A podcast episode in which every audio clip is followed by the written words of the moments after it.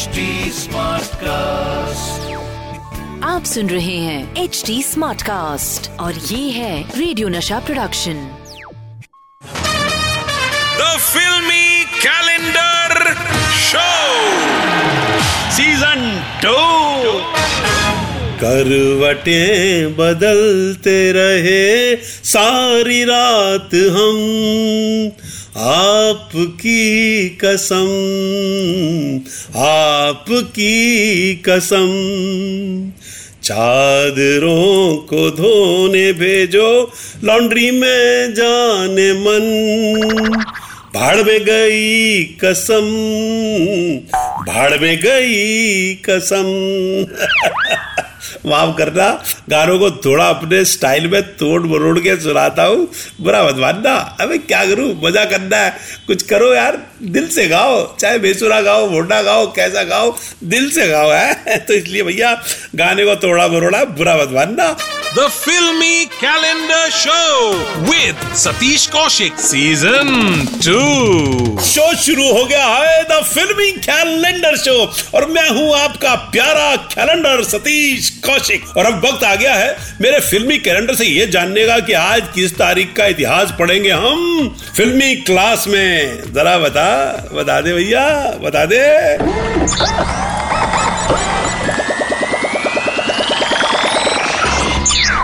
हाँ और आज मेरे कैलेंडर ने जो तारीख सेलेक्ट की है, वो है 27 जून उन्नीस सौ उनतालीस। ओहो, क्या तारीख है यार। आज ही की तारीख है, मगर इस तारीख की भी क्या हिस्ट्री है? सही अटकाया भैया तू? एकदम सही अटकाया मेरे कैलेंडर 27 जून उन्नीस सौ उनतालीस को इंडिया के घर में एक लेजेंड पैदा हुआ था। वैसे तो सब घरों में बच्चे पैदा होते हैं। मगर यह पहली बार था कि इंडिया के एक घर में पैदाइशी लीजेंड हुआ था। सारे लोग टेंशन में थे।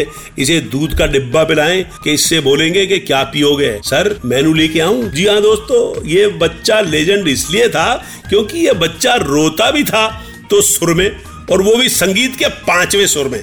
इसलिए उसके पिता ने उसका नाम रखा पंचम यानी आर डी बर्मन।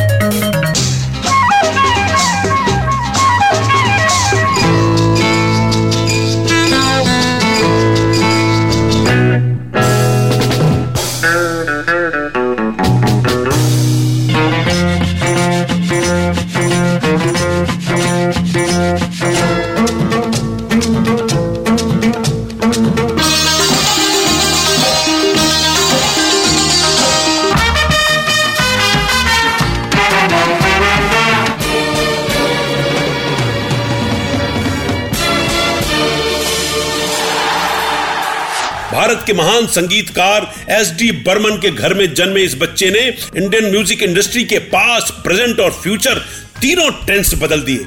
आज हम बात करेंगे पंचम दा की। दुनिया में हा, हा, हा, लोगों को हा, हा, हा, धोखा कभी हो जाता है। हा, बातों ही हा, बातों में यारों का दिल खो जाता है। भैया, वादों वादों में रही पंचम के म्यूज़िक में दिल खो जाता है। यही तो है पंचम दा का जादू। दोस्तों, पंचम दा ने अपने करियर की शुरुआत अपने पिताजी के साथ की।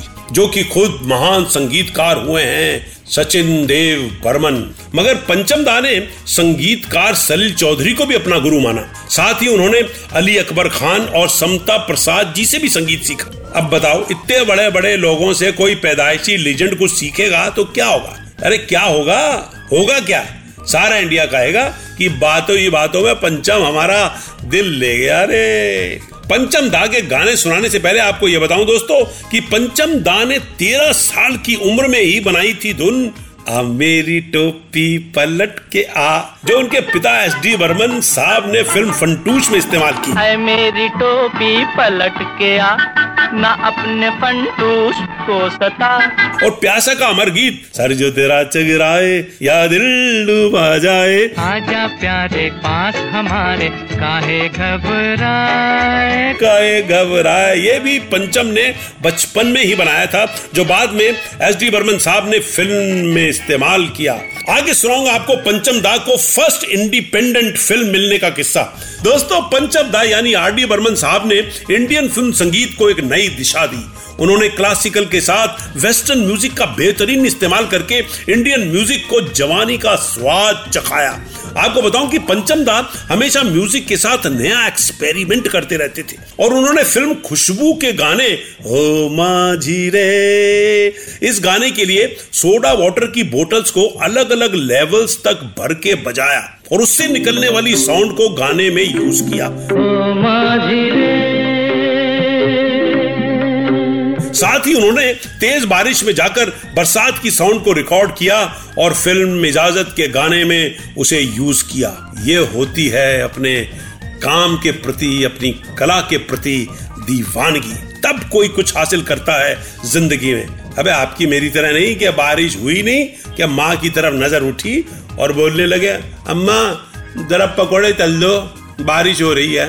ये कर लिया आपने क्रिएटिविटी पकोड़े तल के। अब आपको बताऊँगा दोस्तों कि पंचम दा को अपनी पहली फ़िल्म कैसे मिली। हुआ यूँ कि महमूद भाईजान बना रहे थे फ़िल्म छोटे नवाब, और उसके म्यूज़िक के लिए वो पहुँचे एस डी बर्मन साहब को साइन करने। एस डी बर्मन साहब के पास डेट थी नहीं तो उन्होंने कर दिया मना। मगर वहीं महमूद साहब ने देखा कि पंचम तबला बजा रहे हैं।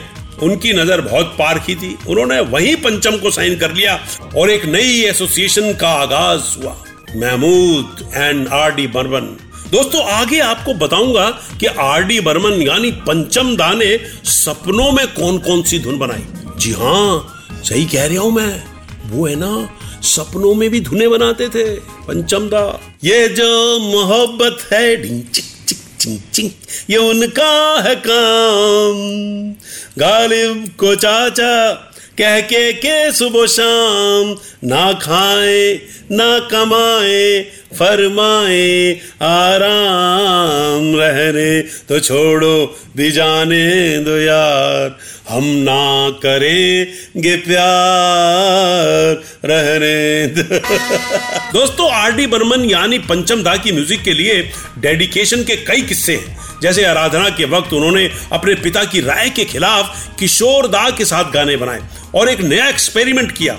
और आगे चलकर गुलजार भी उनसे जुड़े और तीनों की जोड़ी बन गई। साथ ही एस डी बर्मन साहब ने उन्हें कई बार कहा कि वो ज़्यादा वेस्टर्न म्यूज़िक ना किया करें। मगर आर डी बर्मन ने कहा कि, बाबा, मैं अपने ही ढंग से म्यूज़िक करना चाहता हूँ।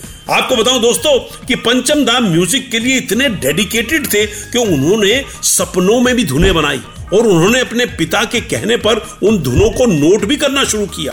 मेरा नाम है शबनम।